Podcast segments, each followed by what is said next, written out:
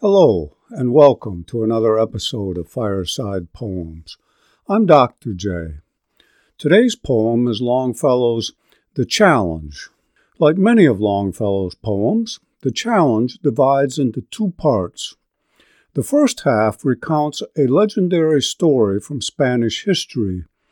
The year is 1072, and the struggle is on among the children of King Ferdinand over control of the northern states of present day Spain. The walled city of Zamora, ruled by Princess Urraca, is under siege by her brother, King Sancho II, called by Longfellow King Sanchez. With the siege stalled, a Zamoran assassin deceitfully gains a private audience with King Sancho and murders him before escaping back to the castle, entering through a gate still called the Traitor's Gate. As the legend tells it, in the aftermath of this murder, one of the knights allied with King Sancho, outraged by what seems to him an act of treason against all Spaniards, regardless of their allegiances, rides forth from Sancho's camp and calls to all those both upon and within the castle's walls, denouncing them all as traitors.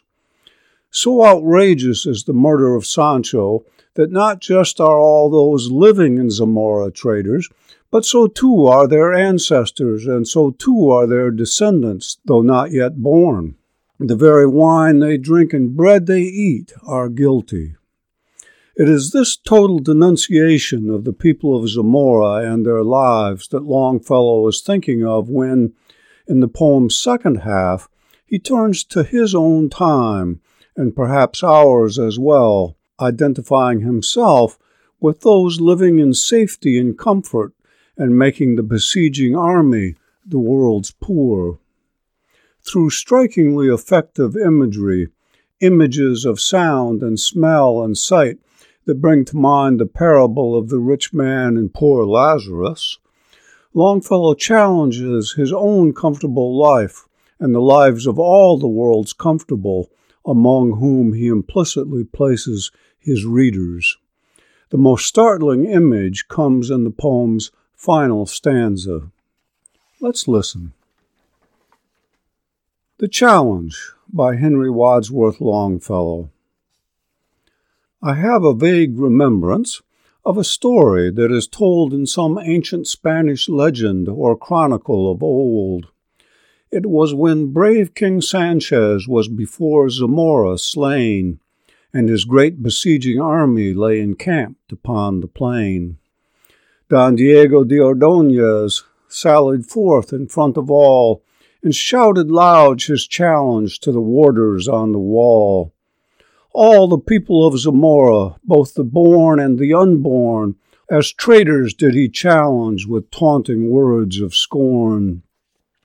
The living in their houses, and in their graves the dead, and the waters of the rivers, and their wine, and oil, and bread. There is a greater army that besets us round with strife, a starving, numberless army at all the gates of life. The poverty stricken millions who challenge our wine and bread and impeach us all as traitors, both the living and the dead. And whenever I sit at the banquet where the feast and song are high, amid the mirth and the music I can hear that fearful cry.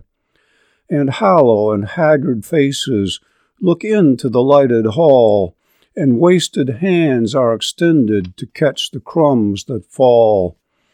For within there is light and plenty, and odors fill the air, but without there is cold and darkness, and hunger and despair. And there, in the camp of famine, in wind and cold and rain, Christ, the great Lord of the army, lies dead upon the plain.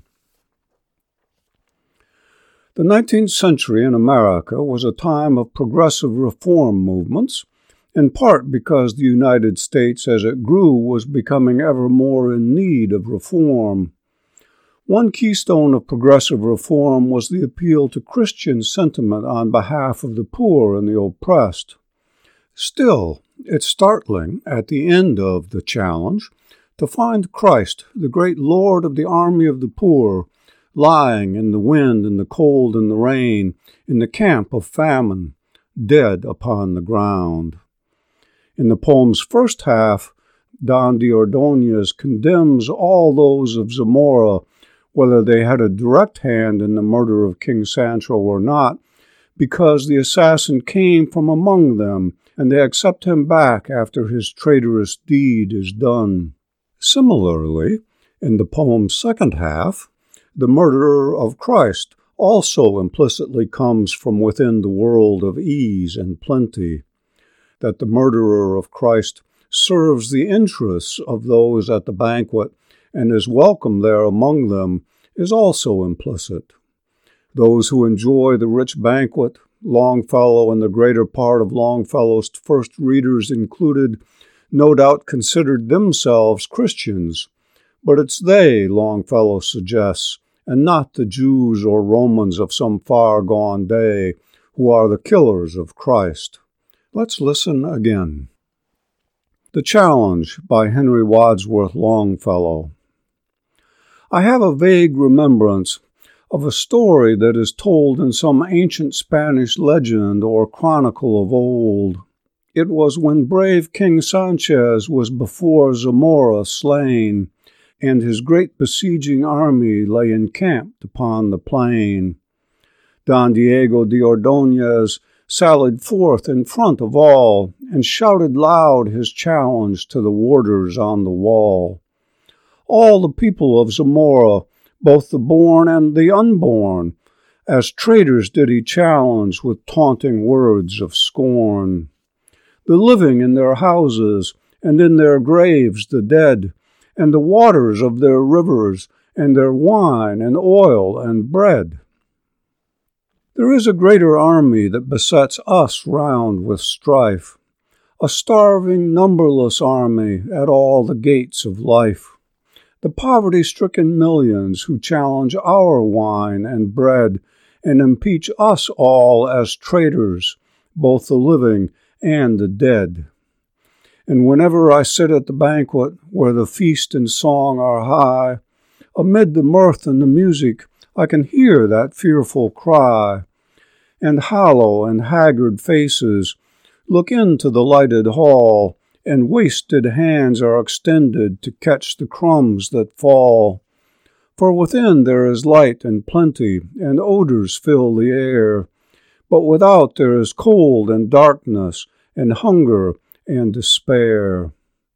And there in the camp of famine, in the wind and cold and rain, Christ, the great Lord of the army, lies dead upon the plain.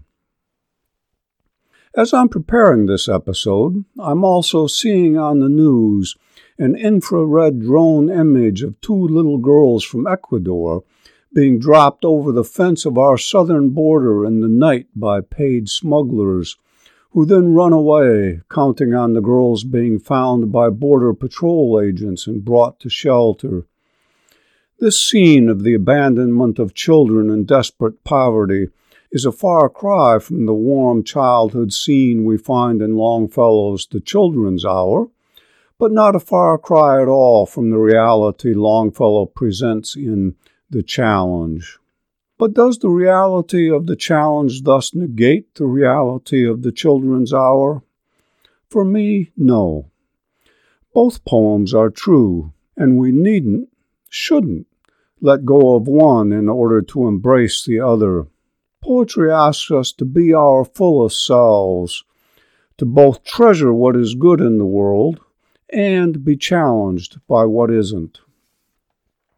I hope you enjoyed the challenge and that you'll join me again next week for another episode of Fireside Poems.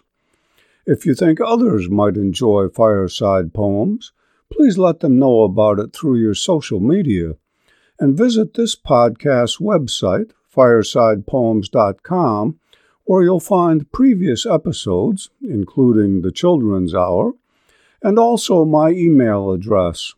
I'd love to hear from you to learn a little bit about who you are and what you like as you join me each week by the fireside.